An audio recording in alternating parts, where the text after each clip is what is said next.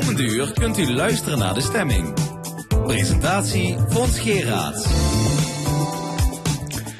Welkom bij de stemming. Ook vandaag helemaal gewijd aan de impact van de coronacrisis.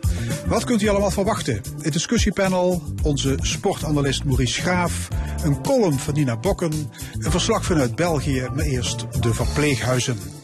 Daar worden nog altijd hoge sterftecijfers en stijgende besmettingen gemeld. En bezoek wordt nog altijd niet toegestaan. Aan tafel Kina Koster, bestuursvoorzitter van de Cicero Zorggroep. En Marielle van der Velden, specialist ouderengeneeskunde. Mevrouw Koster, had u uh, verwacht dat premier Rutte de bezoekstop zou versoepelen? Nee, had ik niet, uh, had ik niet verwacht. Had u het wel gehoopt? Mm, nog even niet. ik, uh, ik zou het gehoopt hebben uiteraard voor uh, talloze familieleden die graag bij hun uh, geliefde willen zijn. Um, die gun je dat van harte. Maar vanuit um, het oogpunt van besmettingsgevaar begrijp ik dat de maatregel verlengd is. Ja, de basisscholen gaan over twee weken weer open, maar de verpleeghuizen die blijven op slot. Daar kunt u zich dus in vinden. Dat is een wijs besluit. Voor nu wel, ja. Jaap van Dissel van het RIVM die zei dinsdag dat uh, in verpleeghuizen, in tegenstelling tot de rest van het land, nog geen afvlakking van het aantal besmettingen is te zien. Uh, in vier op de tien verpleeghuizen woedt dat virus. Dat lijkt me hoogst zorgelijk, mevrouw van der Velden. Nou, wij kunnen niet zeggen dat wij zien dat het virus woedt. Wij zien zelfs ook dat in onze verpleeghuizen de besmetting lijkt af te nemen. In vergelijking met een aantal weken geleden. Ja, dus dan is het of achterhaalde informatie van de heer Van Dissel... of bij jullie is de situatie uitzonderlijk goed. Nee, nee, nee, nee. Ik denk dat het een, um, een beeld is wat wij delen met onze lieve collega's uh, hier in de regio. Wij waren ook wat eerder dicht. Hè? Um, wij zijn eerder gesloten dan dat uh, Rutte uh, uh, vond dat we moesten sluiten. Um, misschien heeft dat geholpen, allemaal hè, in, Zuid, in Zuid-Limburg. Omdat we na Brabant natuurlijk best een zwaar getroffen regio ja, waren. En ook een van de eerste die eigenlijk ja. de eerste besmettingen mm. hadden. Dus het kan ja. best zijn dat de rest van het land wat achterloopt. Ja. Die we later een, een grotere besmettings... Uh, ja, maar Cicero heeft uh, 13 locaties in Zuid-Limburg. Ja. Hoe is het bij jullie dan geweest qua infecties bij bewoners en personeel? Um, wij hebben een uh, toename gezien in de, in de weken um, uh, nadat de bezoekersstop. Hè, dan heb je nog twee weken de tijd om uh, het virus te ontwikkelen. Toen hebben we wel een piek gehad. Een piek gehad. En die vlakte... Ja, noem eens aantallen. Um, dat, nou, het is heel, heel wisselend, ook over de verschillende locaties uh, verdeeld. We hebben zelfs ook uh, locaties waar helemaal geen besmettingen nog, uh, nog zijn. Maar we hebben ook drie locaties gehad waarop drie afdelingen dan, verspreid over de locaties, waar meerdere mensen ziek zijn geweest en ook meerdere personeelsleden ziek zijn geweest. Terwijl andere huizen dan één of twee besmettingen hebben en het daar verder ook rustig uh, blijft. Ja, maar jullie staan in een hoogste staat van, van paraatheid, neem ik aan, nog altijd? Ja, nog altijd. Ja. ja, er is veel te doen over de hoge sterfte in verpleeghuizen. De Tweede Kamer spreekt van een stille ramp. Hoe zien jullie dat? Nou, jullie L1 had uh, op de site uh, echt heel goed weergegeven hoe het zat. Um, in de gewone maatschappij overlijden 2,1 keer zoveel uh, mensen als in een vergelijkbare periode van vorig jaar. En in de verpleeghuizen is dat 2,4 keer zoveel. Dus je ziet dat er natuurlijk meer mensen sterven in het verpleeghuis. Maar dit is altijd al zo. Maar jullie hadden als enige goed gerelateerd aan wat is normale sterfte, wat gebeurt er in de maatschappij en wat gebeurt er in de verpleeghuizen. Als je, je moet hem in die context plaatsen. En eerlijk gezegd viel mij dat mee. Dat okay. klinkt oneerbiedig. Vindt u dat er te veel, laat ik zeggen, heisa wordt gemaakt over die hoge sterftecijfers? Ja, vind ik wel. Ja, vind ik, vind ik wel. Maar alle instanties komen met alarmerende cijfers. Zeker. De GGD, het RIVM, CBS, beroepsvereniging Firenzo. Maar, maar, jullie zeggen het is allemaal wat overdreven? Nee, het is niet overdreven. Het is waar. Hè. Bij ons sterven meer mensen aan corona dan in, of aan of door of met corona. Dat weten we niet precies, want er is natuurlijk veel te weinig getest in de beginfase, omdat er geen testmateriaal uh, beschikbaar was. Ehm, maar in de, in de, ten opzichte van de gewone samenleving is het niet vreemd dat er meer mensen overlijden in een verpleeghuis dan dat ze in nee, de gewone oké, dat snap ik. Maar de Limburger meldde donderdag, eh, in Limburg zijn er de afgelopen tijd zeker 330 bewoners van verpleeghuizen overleden aan corona. Ja, dat- Schrikt u van dat cijfer?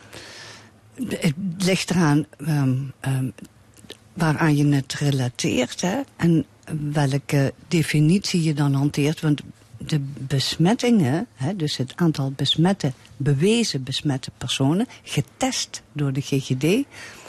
Volgens mij zijn er dat 300 als je het over heel Limburg eh, uit... En, en het is natuurlijk het zeker een hoog aantal. En eigenlijk, hè, ergens sterfgeval, denk je soms is er één te veel. Maar goed, wij zien het in de verpleeghuizen natuurlijk eh, veel meer. Ja. Hè, ook als er eh, geen eh, corona is, hè, sterven daar eh, in verhouding meer mensen dan in de algemene bevolking.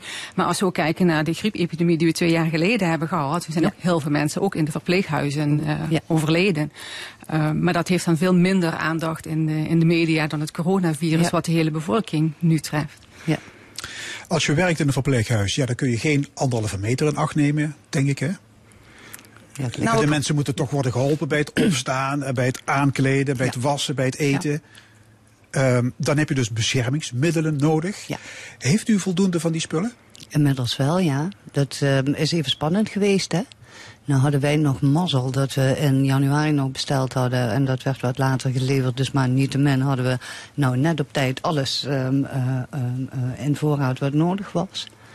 Ehm, tegelijkertijd is het natuurlijk zo, ik weet niet of u dat artikel in Trouw gelezen hebt waarin stond dat de eerste aandacht natuurlijk uitging hè, van de overheid naar de IC's. Hè, dat was, daar was de druk enorm hoog en wat minder naar de verpleeghuizen. Ja, maar daarover zegt Bert Keizer, u kent hem wellicht, hè? bekende verpleegarts. Iedereen loopt alleen maar te tetteren over IC-bedden. Het is altijd de technologische kant van de geneeskunde die de aandacht krijgt. Ja. De verpleegtehuizen met Ja. 120.000 bewoners, dat zijn maar oude mensen. Dat is het souterrain. Ja.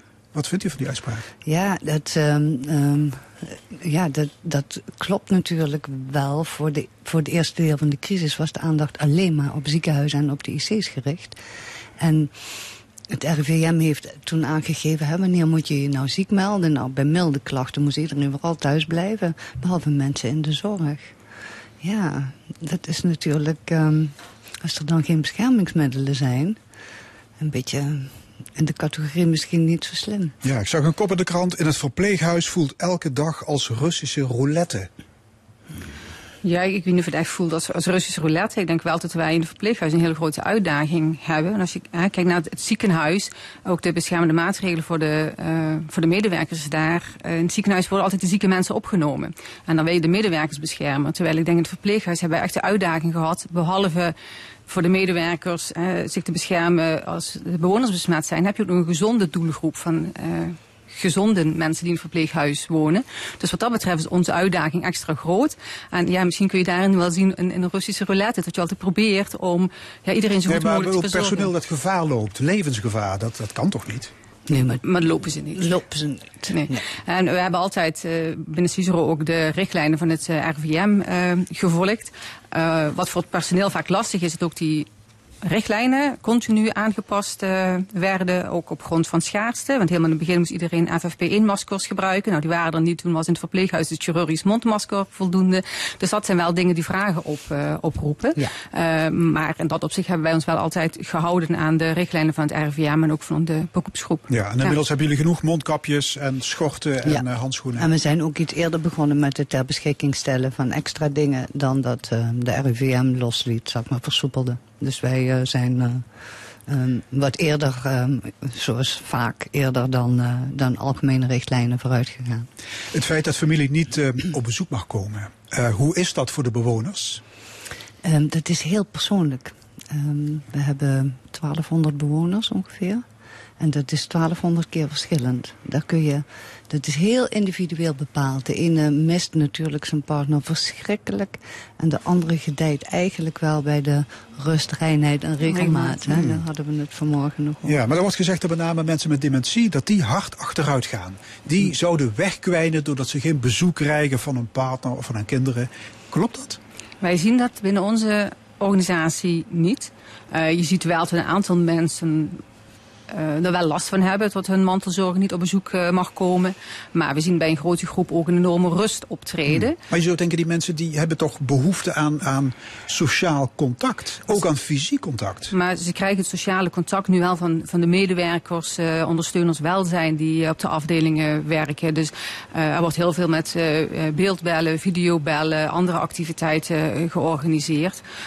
Waarbij het sociale contact voor de mensen toch nog steeds hmm. aanwezig is. Ja, de creativiteit helemaal los ja, uh, helemaal We hebben, ja, venstermoelen. Wat? venstermoelen. dat? Um, dat? we, we hebben um, uh, ingericht een uh, tafeltje met een bloemetje en een stukje vla, een kopje koffie aan de ene kant.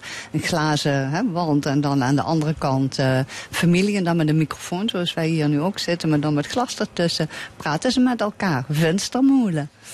Ja, er wordt natuurlijk gepleit voor enige versoepeling van de regels. Hè? Door bijvoorbeeld één vaste mantelzorger toe te laten. Mhm. Ziet u dat zitten? Um, zeker. Uh, op het moment dat dat veilig en verantwoord is en we ook iedereen goed kunnen beschermen, uh, zou dat uh, heel mooi zijn. Ja. Ik las een uh, opiniestuk van ene Anna Meijté, hoogleraar mhm. langdurige zorg. Mm -hmm. Zij zegt, laat die schuldvraag nou eens achterwege. In verpleeghuizen wordt altijd veel gestorven. Dat is ook zo. Uh, het gaat meer om de kwaliteit van de laatste levensfase dan om de lengte van het leven. Is ook zo. Was het mee eens, ja? Ja. Maar ik denk dat Marjelle daar nog wel wat meer over uh, kan zeggen. We kennen Annemij Teen natuurlijk, omdat ze wel vaker hele genuanceerde uh, uitspraken doet. Maar misschien kun jij iets meer vertellen over hoe wij aan kwaliteit van uh, levenseinde en leven... Uh, uh, het is natuurlijk de kern van ons vak. Mensen die in het verpleeghuis komen zitten in de laatste fase van hun leven. Dus onze taak is ook om te kijken van hoe kun je mensen in die laatste fase zo goed mogelijk uh, begeleiden. Wij gaan ook heel snel op de gesprekken aan van wat willen mensen eigenlijk uh, ja, zelf maar, nog. Maar juist door die strenge richtlijnen van het RIVM is er helemaal geen sprake van kwaliteit van het leven in die, in die laatste fase. Um, wij begeleiden mensen eigenlijk dezelfde manier waarop we dat altijd doen. Daarvoor is het ook, uh, ja, de specialist oudergeneeskunde is natuurlijk uniek hier uh, in, in, Nederland uh, om de zorg voor ouderen te, te geven. Op het moment dat wij zien, ook nu, dat mensen achteruit gaan en in een terminale fase terechtkomen, is er ook wel bezoekmogelijkheid voor de familie. Wel beperkter dan wat het was. Hè. Het kan niet dat een hele familie komt, maar wij laten mensen niet alleen overlijden nee, in zo'n dat, situatie. dat snap ik, ja. ja. Maar die mevrouw Teddy wil eigenlijk een soort discussie over de vraag... wat is goed voor hele kwetsbare mensen? He, mensen ja. met, met dementie, met suikerziekte, met een open been. Want die combinatie is geen zeldzaamheid. Dat is geen zeldzaamheid, nee. Ja. nee. nee. Dus uh, ja, kunnen we in deze tijd het noodlot niet meer accepteren? Mooie ja. Daar gaat het eigenlijk over, hè? Mooie filosofische vraag op deze zondag. Ja.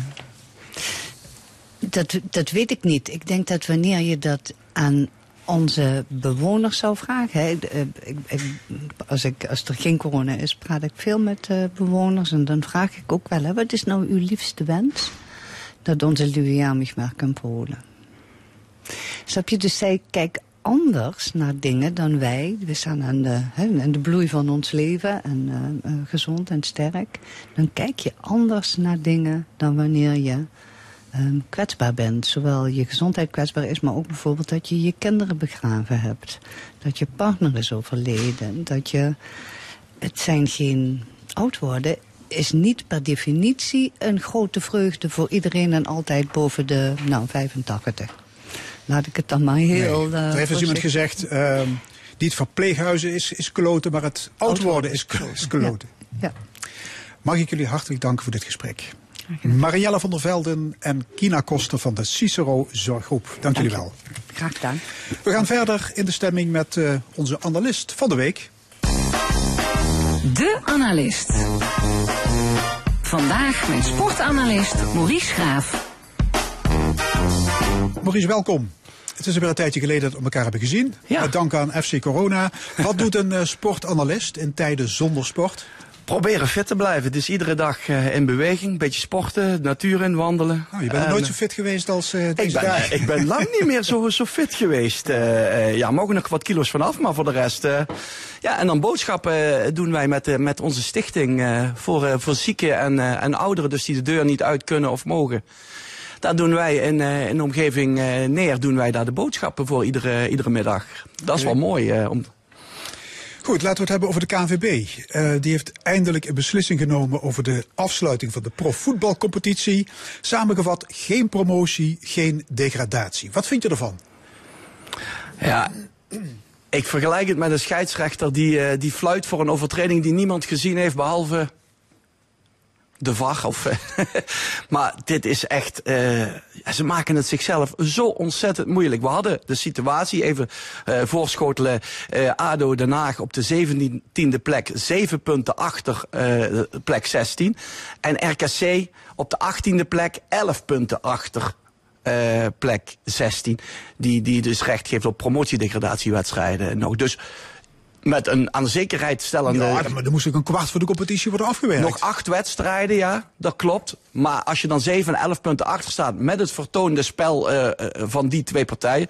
Iedereen in de voetballerij was ervan overtuigd, die twee gaan eruit. Dan heb je in de eerste divisie heb je twee ploegen, Cambuur en de Graafschap. Die staan een lengte aan punten voor.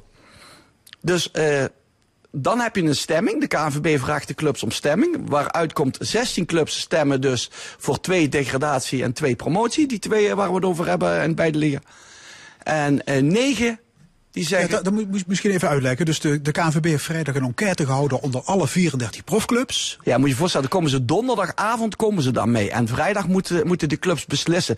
Ik denk dat ze ergens gezien hebben, willen we uh, uh, kunnen beslissen, moeten we de clubs raadplegen, anders is het dadelijk uh, uh, niet rechtsgeldig. Ja, als 16 die... clubs willen wel die promotie-degradatieregeling 9 tegen. Ja. En, en negen onthouden zich van een stem. Ja, en dat is wat met dat advies wordt niks gedaan. En met dat advies dat wordt gewoon nationaal gedaan. Want 16 tegenover 9, dat is te weinig verschil. Nou, ik vind dat een gigantisch groot ja, Waarschijnlijk hadden ze een andere uitslag verwacht. Ja, of ze hebben zich geërgerd aan die 9, of geërgerd... Uh, verbaasd over de negen die niet stemden. Want die negen die niet stemden, daar zaten sowieso die grote vier clubs bij. Ajax, PSV, Feyenoord, AZ. En juist doordat zij geen stem uitbrachten, omdat ze zoals ze zelf aangaven, geen collega-club in de Eredivisie uh, een oor aan wilden naaien, hebben ze niet gestemd. Maar ja, als ze dus niet stemmen, betekent dat dus eigenlijk dat ze gestemd hadden voor promotie-degradatie. En nu is de beer los. Uh, de trainer van Cambuur die had het over de grootste schande uit de geschiedenis van de Nederlandse sport. Ja, ja, het, het blijft natuurlijk sporten. En coronacrisis is, vind ik dat toch altijd wel een beetje van. Uh, het is natuurlijk lang niet zo belangrijk als, uh, als waar het leven echt om gaat. Maar uh, ik snap die trainer wel. ik bedoel, het is een, een groot bedrijf waar heel veel mensen ook. plezier aan hebben, ook die zelf dus die sport niet beoefenen. Cambuur mist een heleboel geld. Nou, want promotie, ze zijn met een nieuw stadion bezig. Dat komt vol als je in de Eredivisie speelt. Als je in de Eerste Divisie speelt, uh, weer niet. Je staat 11 punten voor.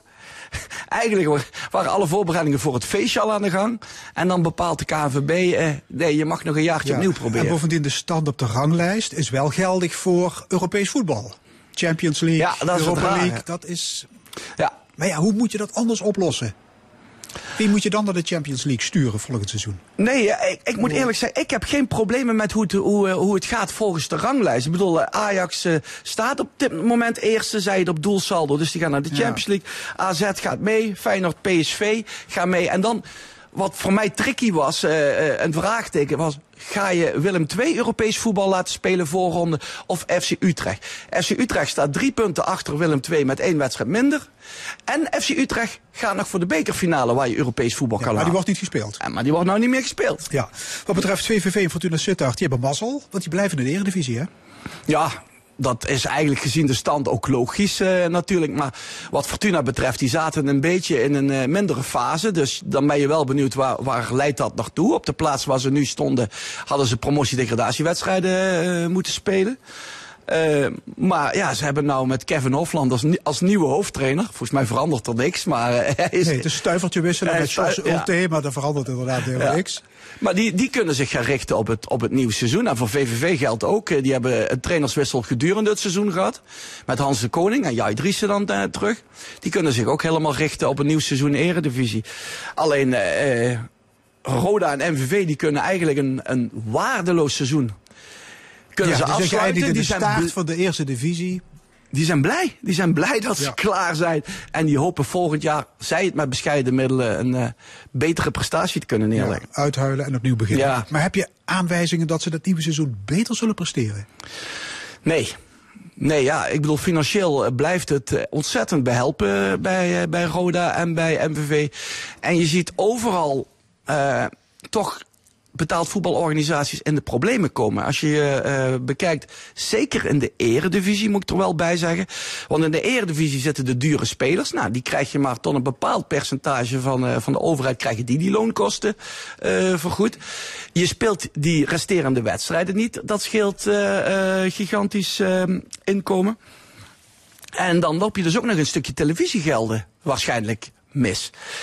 Dus dat is een gigantisch probleem. In België is Loker al failliet gegaan. Standaard Luik zit er ook niet lekker bij, zoals ik eh, begrepen heb. Maar ik verwacht dat ook in, eh, in Nederland een aantal ploegen eh danig in de problemen gaan komen Ja. daardoor. Veel evenementen zijn verplaatst of, of uitgesteld. Olympische Spelen, EK voetbal, Formule 1, Tour de France. Ja, dat was de enige juiste beslissing, hè, denk ik. Ja, Ja. terecht. Maar zal uiteindelijk alles weer normaal worden? Ja, daar ga, daar ga ik wel vanuit. Eh ik bedoel, we zijn mijns inziens wel te laat geweest met eh, grote massa's eh eh weren in, in voetbalstadions of andere grote sportevenementen. Als ik alleen nog bedenk wat er in de Champions League op het moment dat er al in heel veel landen van Europa corona-crisis was, dat er nog in Engeland een vol stadion zat, dat ze bij in Italië nog gevoetbald hebben tegen Valencia in, in het gebied waar het grootste coronavirus was in eh, Bergamo. Dan denk ik van ja, dat kan toch eigenlijk niet met terugwerkende kracht. Heb je dan nog zoiets, hoe hebben ze ooit toen die beslissing eh, kunnen, kunnen maken? Het hebben ze wel eh, gemeten of iemand koorts had bij het betreden van het stadion. Maar ja, later bleek dat dus gewoon één grote brandhaard van, voor het coronavirus te zijn geweest. Maar jij zegt alles komt wel goed straks. Maar ontkomt de topsport niet aan een fundamentele bezinning? Moet er niet gewied worden in die overvolle sportkalender? Nee, dat denk ik niet. Eh, het biedt zoveel ehm passieve recreatie aan, aan mensen, plezier aan mensen. Eh, die stadions die zitten niet voor niks eh, vol. Het is toch een stukje leefbaarheid, kwaliteit van leven dat je naar zo'n sportevenement kan, eh, kan gaan. En als je je dat allemaal gaan afnemen op een lange termijn. Kijk, voor korte termijn om te overleven wil iedereen dat. Om het beter te maken voor iedereen. Maar ik denk dat we langzaam in fases uiteraard wel weer teruggaan naar het oude. En dat hoop ik ook. En jongeren onder de 12 mogen weer voorzichtig buiten gaan sporten. Hè? Ja, gelukkig. Heerlijk. Oké, sportanalist Maurice Graaf, hartelijk dank. Graag gedaan. Zometeen de column en eh, een verslag uit België. Maar eerst muziek, hier is Neil Diamond. You'll be your woman soon. Love so much, can't count all the ways I died for you, girl, and all they can say is, it's not your kind. They never get tired of putting me and I never know when I come around what I'm gonna find. Don't let them make up your mind. Don't you know, girl? You'll be a woman soon. Please come take my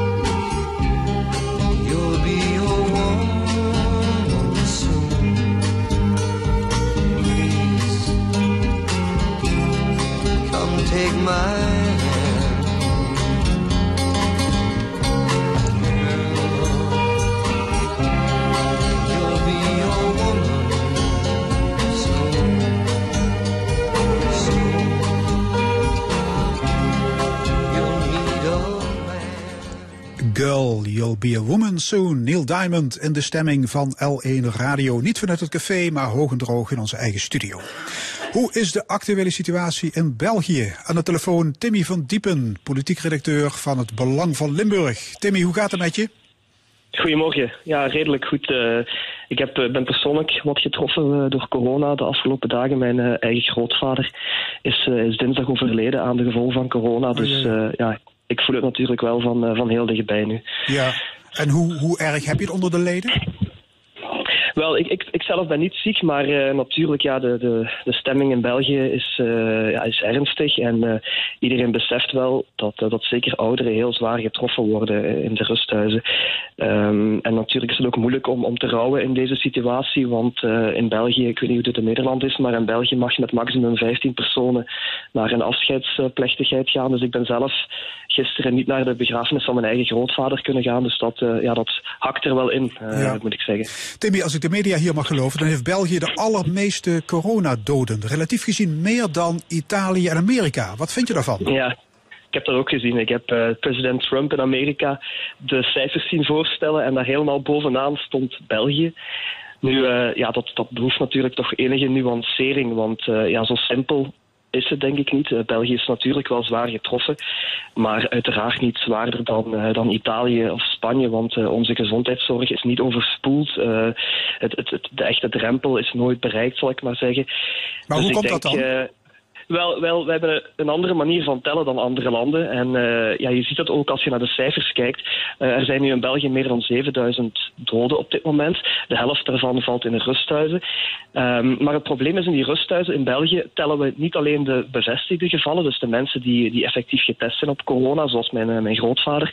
Maar we tellen ook alle mensen in de rusthuizen die symptomen hadden of waarvan vermoed wordt dat ze corona hadden. En daardoor hebben we eigenlijk een heel ruime manier van tellen die eigenlijk wel goed is. Want uh, ja, je ziet dat de oversterfte, dus het aantal mensen dat meer sterft vandaag dan in andere gevallen, in andere tijden, dat het in België eigenlijk één op één kan teruggebracht worden naar, naar corona. Terwijl in Nederland ja, er toch maar de helft van de gevallen uh, van die oversterfte uh, aan corona wordt gelinkt. Dus ik denk dat in Nederland niet zo goed wordt geteld en in alle andere landen ook niet dan, dan in ons land. Waardoor wij eigenlijk ja, het imago krijgen dat we zeer zwaar getroffen zijn. Ja, iedere Belg met griepachtige verschijnselen die, die overlijdt, die wordt meegeteld.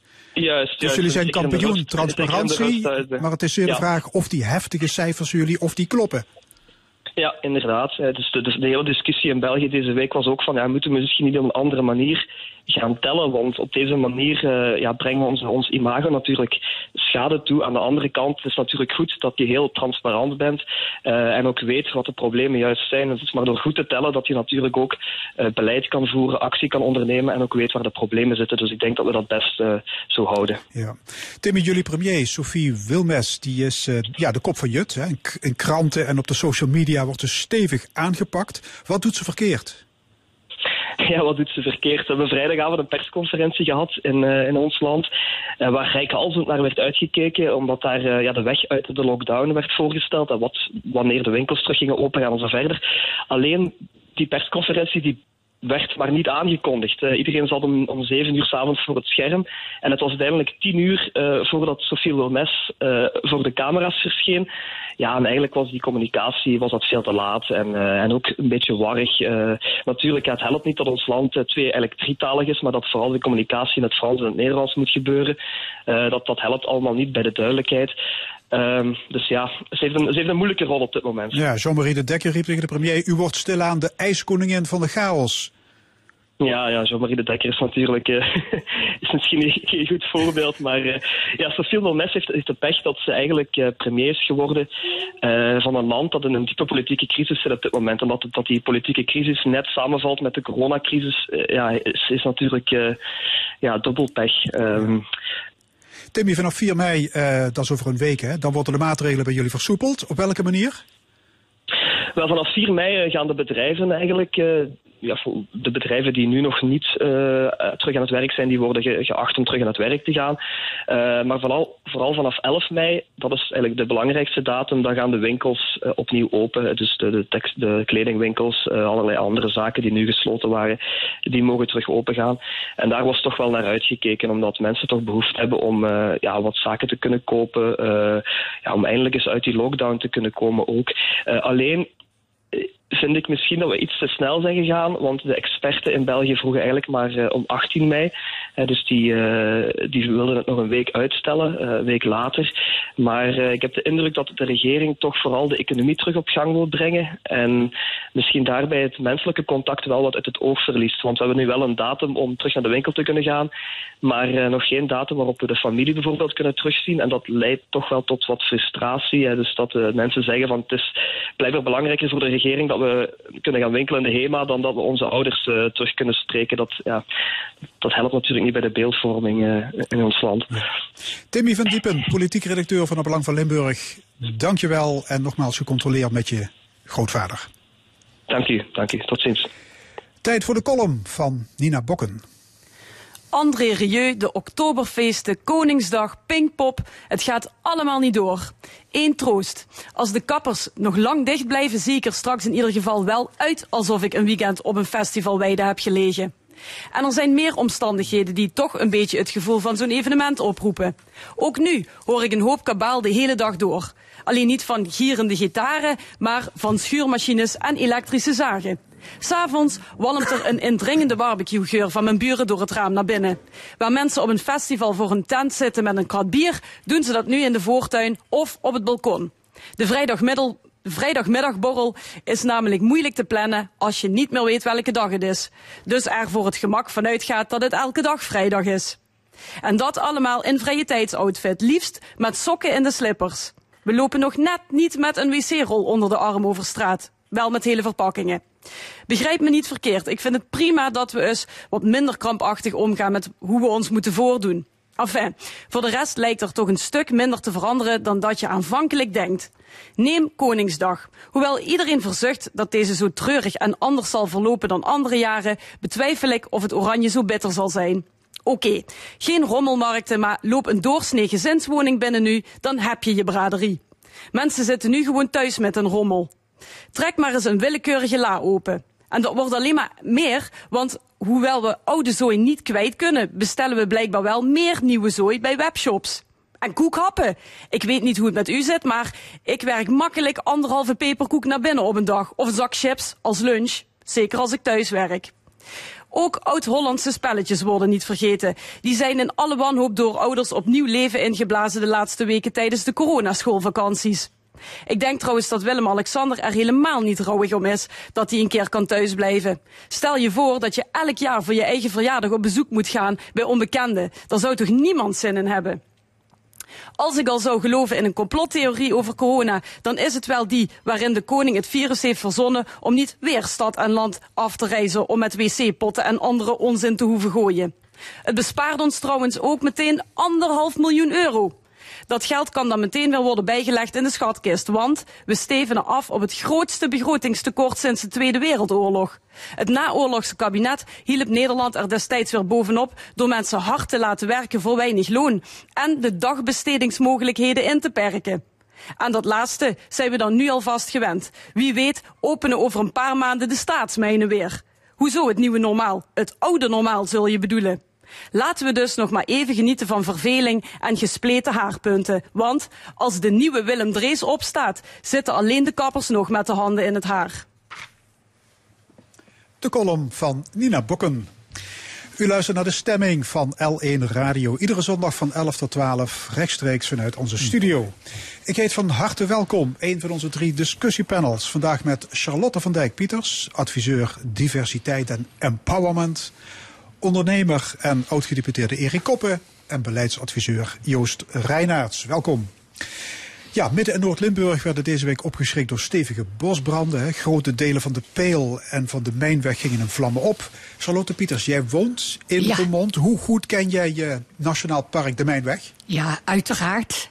Alsof het je achtertuin is. Ja, het is, eh, het is een groot drama. We hebben eh, continu de helikopters eh, over zien vliegen, over horen vliegen. Eh, ja, familie die, die echt in paniek de ramen moesten sluiten, deuren moesten sluiten. En nu, en nu aan een grote schoonmaak moeten beginnen. Ja. Ja. En de bewoners van Herkenbos moesten worden geëvacueerd. Ja, ja. Ja, in de Deurnense Peel bij Griensveen is 800 van de 1000 hectare verwoest. Bij de mijnweg trouwens stukken minder, hè? 180 van klopt. de 1600 hectare. Ehm, hoe hebben de instanties deze calamiteit aangepakt? Joost Ja, Reinaerts? ehm zal ik maar zeggen, ik kijk hier als leek naartoe, maar wat, volgens mij hebben ze daar wel heel goed op gereageerd. Wat mij, wat mij dus verbaal, ook verbaasd, wat ik maar mooi vond was, is dat ik begin een filmpje op Facebook zag van de brandweer uit Duitsland. Dat was een ellenlange stoet. Volgens mij kwam de brandweer zelfs vanaf Woepertaal tot eh in de mijnweg en te Peel om te blussen. En dat vond ik wel mooi. Moet zeggen, het toont ook wel weer aan hoe sterk wij in de grensregio samenwerken is. Hoe belangrijk samenwerken in de grensregio ook is. Want een brand stopt ook niet bij de grenzen. Ehm, en dat ook nog eens in tijden van corona. Want dat is, maakt natuurlijk ook nog eens dubbel zo moeilijk. Jij refereert net aan die mensen in Herkenbos die geëvacueerd werden. Je zult nu maar, weten met alle informatie die we hebben, geëvacueerd worden naar een gymzaal. Waar je denkt van alles wat we de afgelopen zes weken niet mochten doen wordt daar overhoop gegooid om dan maar plotseling de omstandigheden samen te zetten. Ik kan me voorstellen dat dat heel erg grote impact heeft. Ja. Ja, over de oorzaken is er niks bekend. Ehm, maar feit is dat we een periode van extreme droogte beleven. Eh, dit is het derde achtereenvolgende droge jaar. Erik Koppen, mag de link worden gelegd met de klimaatverandering? Ja, dat, dat, dat mag, maar ik, ik weet niet of dat zo is. Ik bedoel, eh, de, de natuur is gewoon heel grillig. En we hebben wel vaker in, eh, in de historie eh, langere periodes van kou of warmte gezien. Ehm, ja, het, het, het, is zo de laatste jaren erg droog, dat is waar. Ja, ik, ik zit daar toch anders in. Ik denk dat de, meeste wetenschappers ehm, wel weten en opmerken dat het klimaat verandert. Wij merken dat zelf ook. Ik ben geen klimaattechnicus, maar feitelijk als ik uit het raam kijk, het klimaat voelt en lijkt te veranderen, neem ik aan ook dat het klimaat verandert. En het is ook heel raar, in alle eerlijkheid, dat we al zo vroeg in het jaar zo'n grote bosbranden hebben. Dan denk ik mezelf, dat moet bijna een kausaal verband zijn. ja, zonder meer. Ik, ik kan dat helemaal onderstrepen. Ja, Ja. klimaatcrisis, coronacrisis, is het ja, tijd voor bezinning. Ja, je ziet het nu al wel gebeuren. Tegelijkertijd denk ik, eh, mensen moeten heel goed naar zichzelf kijken. Eh, wat, wa- wat je nu ziet gebeuren is dat men vooral kijkt naar wat, hoe een ander handelt, wat een ander doet. Eh, ik denk dat we nu moeten gaan kijken eh, waar we staan. Ik ben ook heel erg blij eh, met de klimaatmaatregelen die nu toch zijn genomen eh, door het kabinet. En De stikstofaanpak. de stikstofaanpak, dat soort zaken allemaal meer. Dat zijn allemaal kleine stapjes. Ja. Persoonlijk denk ik ook, of je dus een rechtstreeks verband kunt leggen tussen de brand, de mijnenweg en de peel- en coronacrisis. Dat weet ik niet. Ik denk wel, ook weer een leek is, dat onze manier van leven, onze intensieve manier van samenleven tussen ook de verschillende continenten in, eh, de overmatige gebruik ook van onze productiemiddelen, daar zit wel een kausaal verband in. Hè?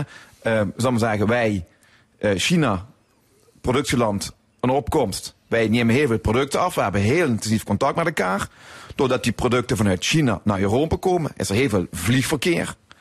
Dat heeft ook zijn weerslag op het milieu. Dus, als, dus het hangt wel ergens met elkaar samen. Maar om dat nog één op één Ja. helemaal elkaar uit te vlechten, dat zijn natuurlijk ontelbare, onzichtbare draadjes. Waar je dus nu als leek, denk ik, niet heel snel achter komt. Maar ik denk we moeten kijken naar de globalisering. Erik Koppen, jij bent eh, prominent VVD-lid. Zie je dat ook zo? Ja, zie ik dat ook zo. Ehm, ik, ik, ik, heb, ik zie dat verband niet. Kijk, als het gaat om bezinning, ehm, dan denk ik. eh, wa- wa- wat mij stoort op dit moment is de heel eenzijdige eh, discussie die over corona gevoerd wordt. Waar we eerst eh, als samenleving heel open waren, heel aan- aanraakbaar waren. Daar zijn we dan nu niet. We er wordt gesproken over een anderhalve meter economie waar ik niet in geloof persoonlijk. Want eh, dat zorgt er namelijk voor dat alle gezonde mensen thuis worden opgesloten. eh, omdat er een aantal besmette mensen tussen zitten. En ik denk, ik verwacht hele andere dingen. Een innovatief land als Nederland zou al veel verder moeten zijn als het gaat om eh, sensoren en technieken die we hebben en kennis die we hebben. Waarom kunnen we niet alle woningen uitrusten met sensoren, waardoor je in ieder geval als je de deur uitstapt een signaal krijgt van u heeft verhoging, u heeft koorts of dit of dat. Wa- waarom kunnen we bij het OV de mensen niet testen voordat ze het OV ingaan?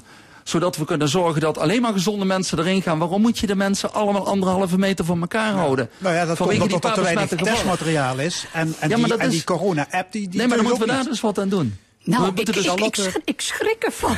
Ja, dat mag. Wat jij daar nou even allemaal op tafel gooit. Ehm, ik, we zijn de hele wereld, niet alleen Nederland, maar we zijn met z'n allen overvallen. Door datgene wat er is gebeurd. En ik moet zeggen dat Nederland het goed heeft opgepakt. Ik ben er trots op hoe iedereen het heeft opgepakt. Zowel eh, het kabinet, maar ook de mensen onderling. Daar ben ik echt heel erg trots op. Als je ziet wat voor goede dingen, hè, want je had het erover, de zichtbaarheid, de verbondenheid. Dan denk ik, nou, daarin heeft Nederland zich duidelijk een leider getoond. En als je het nu hebt over allerlei appjes en toestanden en meetapparatuur, dan denk ik, wow. we Nee, ik zeg, kijk, die anderhalve meter economie is, iets, is een, een overgangsfase. Maar Ja. het kan niet meer zijn dan een korte overgangsfase. Dit soort dingen eh, in de globaliserende wereld zal in de toekomst nog wel vaker gebeuren. En dan moeten we een andere manier hebben om daarmee om te gaan dan we tot nu toe Maar jij hebben zoekt een gedaan. oplossing in technologische Nou, ik denk dat we met technologie heel veel kunnen bereiken. Maar ook met gedrag, onderschat dat niet. Ja, er zijn natuurlijk altijd mensen, eh, dat heb je met HIV gezien, die, die zelf besmet zijn, die het weten en toch de straat op gaan en die afstand niet houden van anderen. Ehm, maar ik, ik denk wel dat we daar naartoe moeten, een stukje gedragsverandering. Maar is Eén, niet het paard achter de wagen spannen? Moeten we niet zorgen dat er niet nog eens een keer zo'n enorme pandemie uitbreekt? eh, ik denk, niet dat je, het ik denk Ja. niet dat je het kunt voorkomen. Nou, ik ik zal maar zeggen, als ik dus naar mezelf kijk, echt als persoon. Als je me zegt, god, je hoeft te gaan met je innerlijke eh, wezen. Dan moet ik zeggen, ik, ik zit ik denk op twee gedachten. Enerzijds ben ik wel eens angstig. Ik denk angstig, waar gaan wij nu naartoe? Ik denk ook, wat er nu op dit moment gebeurt, zo groot is, dat al je oplossingen misschien veel te ver weg zijn. Dus ik ben angstig dat de wereld waar ik in geloof in elkaar stort. Anderzijds hoop ik dat we naar een betere wereld gaan. Maar de vraag is eigenlijk of de betere wereld is weer terug te gaan naar de wereld van twee maanden geleden. De wereld van twee maanden geleden waar we intensief even voor weekends naar Barcelona gaan. We dus de grootste shit uit China bestellen. Wij dus ook de ziektes, die dus door ons intensief samen zijn, makkelijk overspringen. Of dat de wereld is die we morgen weer moeten willen. Die vraag stel ik mij. Als mens. En daar heb ik nog geen antwoord op. Ja, als, liber- als, als liberaal wil ik graag zoveel mogelijk vrijheid voor de mensen die gezond zijn. En dat, we, en dat we dan iets moeten doen, dat er een vaccin moet komen, zo gauw mogelijk, helemaal waar. En dat we een overgangsperiode hebben waar we, waar wij bepaalde zaken in acht moeten nemen. Om, om een overbelasting van ons zorgsysteem eh, te voorkomen. Eh, dat begrijp ik ook. Maar ik, ik, ik, ik ben er als liberaal een groot tegenstander van dat mijn vrijheid beknot wordt Ja. eh, door dit soort zaken. Dat klopt. Anderzijds is eh, ook een oud-liberaal gezegde eh, van Stuart, hè. Mijn vrijheid stopt, waar ik andermans vrijheid beknot. Dus dat zit in, in een knelpunt. En zeg maar, ik als sociaal-democraat, waar ik in geloof ben, ik denk ook dat we ook duidelijk zien dat de uitwassen van het liberalisme, ik ben niet a priori tegen liberalisme, maar de uitwassen van liberalisme, daar worden we nu ook mee geconfronteerd. Is dat zo? Ja. Nou, ik, ik geloof nooit, inderdaad, dat we terug kunnen naar wat was. Eh, ik geloof er vast en zeker in dat eh, we een, een, een nieuwe wereld, een balans zoeken in een nieuwe wereld. En ik geloof er ook in ehm, dat, eh, dat die balans eh, ook positieve zaken met zich meeneemt. En ik, we zitten in die overgang. En daarin zal eh, dus een veel breder overleg moeten plaatsvinden. Hè? Want je had het niet, niet alleen over de techniek, je had het ook over gedrag. Dus ik denk dat, zoals we nu eerst gezien hebben, hoe dat adviesorgaan eruit zag, eh, met alleen maar wetenschappers eh, uit de medische wereld. Het nu tijd is dat, eh, dat er psychologen komen, aangevuld worden. Niet te groot, want dan krijg je inderdaad de Poolse landdag en al die verschillende meningen.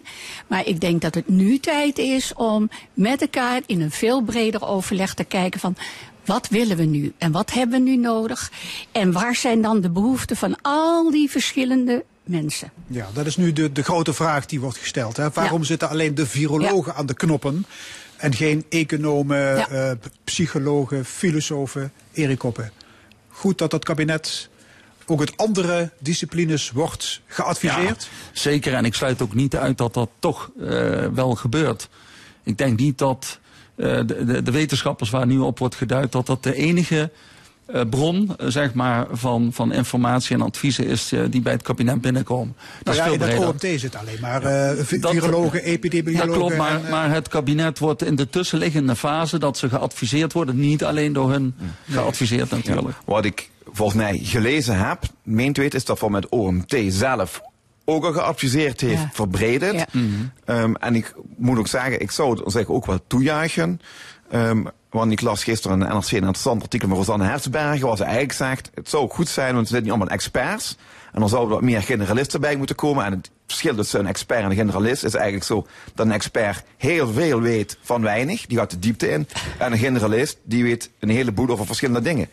En dat zou goed zijn om die met elkaar te verbinden. Dus ik zou dan zeker wat toejuichen, want uh, ja, de vraag gaat natuurlijk verder aan gezondheid op dit moment. Ja. ja, ja, maar ik denk, sorry hoor, maar ik denk dat uh, uh, het aanvliegen zoals het tot dusver is gebeurd met het OMT heel erg goed is. Maar nu gaan we over op het aanpassen van maatregelen, het invoeren van maatregelen, vers, versoepeling van maatregelen. En dan is een breder overleg nodig. Een volgende ja. fase. Ja, ik deel die mening ja. overigens. Erik, jij stelt je vraagtekens bij die anderhalve meter uh, afstand, samenleving zeg maar. Mm. Jij bent ondernemer.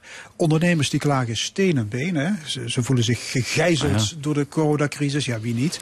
Uh, is het kabinet te rigide voor ondernemers? Nou ja, te rigide niet. Um, ik denk dat het, het eerste doel was, was de hele samenleving te doordringen van de ernst van de situatie. Ook als het gaat om de overbelasting van de zorg. Stop bij mensen vaak ver weg totdat je zelf in, in een ziekenhuis terechtkomt en dan de zorg niet meer kunt krijgen die je nodig hebt. Um, dat, dat snap ik en vind ik ook uh, goed dat het op ja, die manier is is gedaan. de economie dat de knappen wordt geholpen? Nee, nee, dat, ja, nou, natuurlijk niet. Dat doet, dat doet vreselijk veel pijn. Ik, ik ben zelf mede-eigenaar van een hotel. Dus ik weet ongeveer wel wat dat betekent. Ook voor de mensen bij ons die daar werken. De mensen die nu thuis zitten om, uh, die, die, die normaal de kamers schoonmaakten, die voor het eten zorgden enzovoorts. Dat is, uh, is vreselijk voor alle families die, ja, maar uh, die daarbij betrokken zijn. de maatregelen dan te streng? Nee, maar ik denk wel dat ze uh, snel versoepeld moeten worden. En, en dat daar weer misschien andere uh, zaken bij horen dan die anderhalve meter discipline. En heel veel, in heel veel horecagelegenheden is, dat, is het niet mogelijk om daar op die manier invulling aan te geven.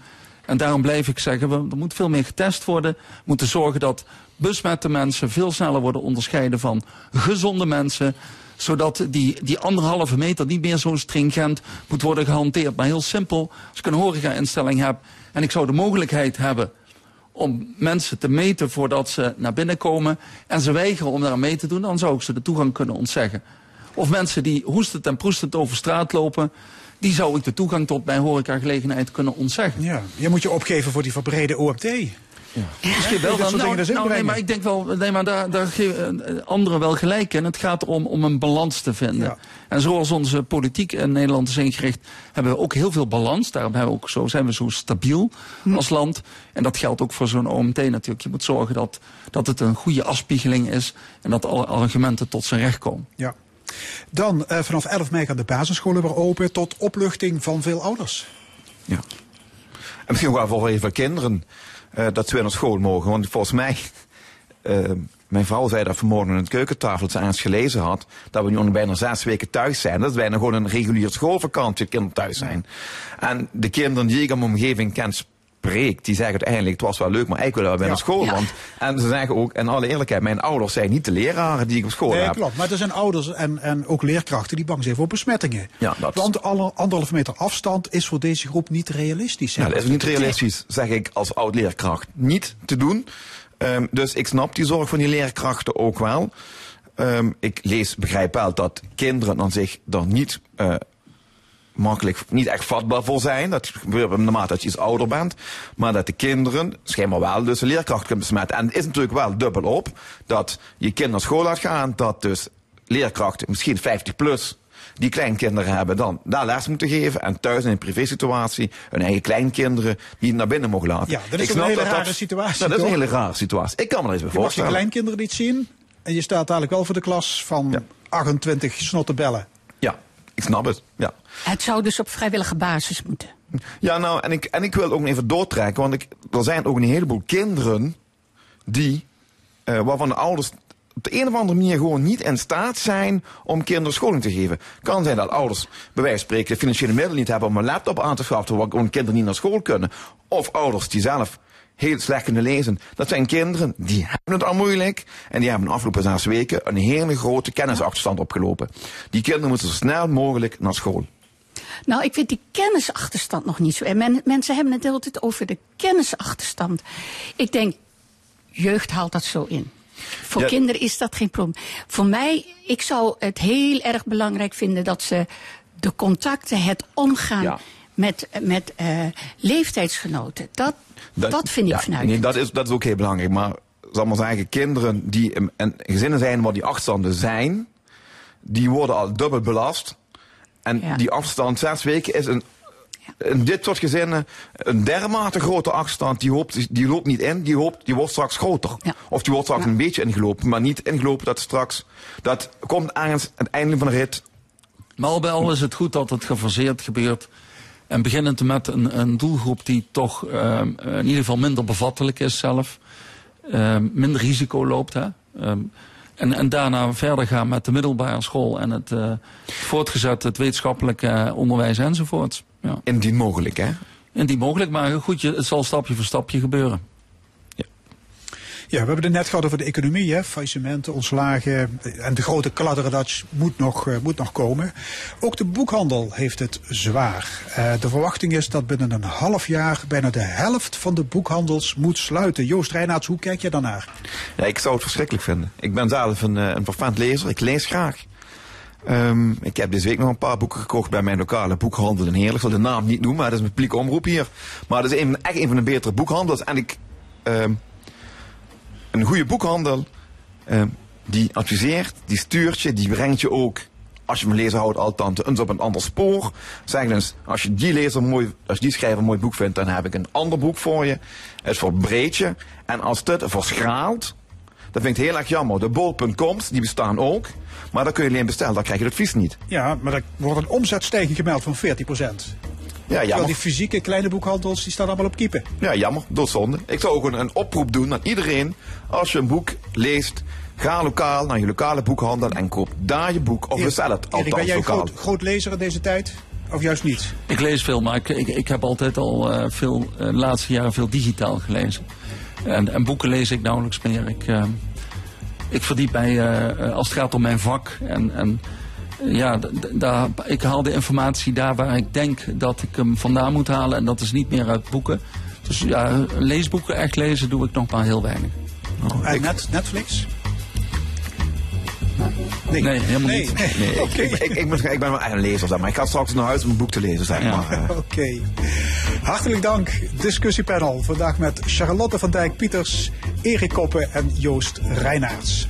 Dit was De Stemming. Tot volgende week zondag 11 uur. En zo meteen kunt u luisteren naar Dit is L1 met Ruben Wekers. Nog een mooie dag.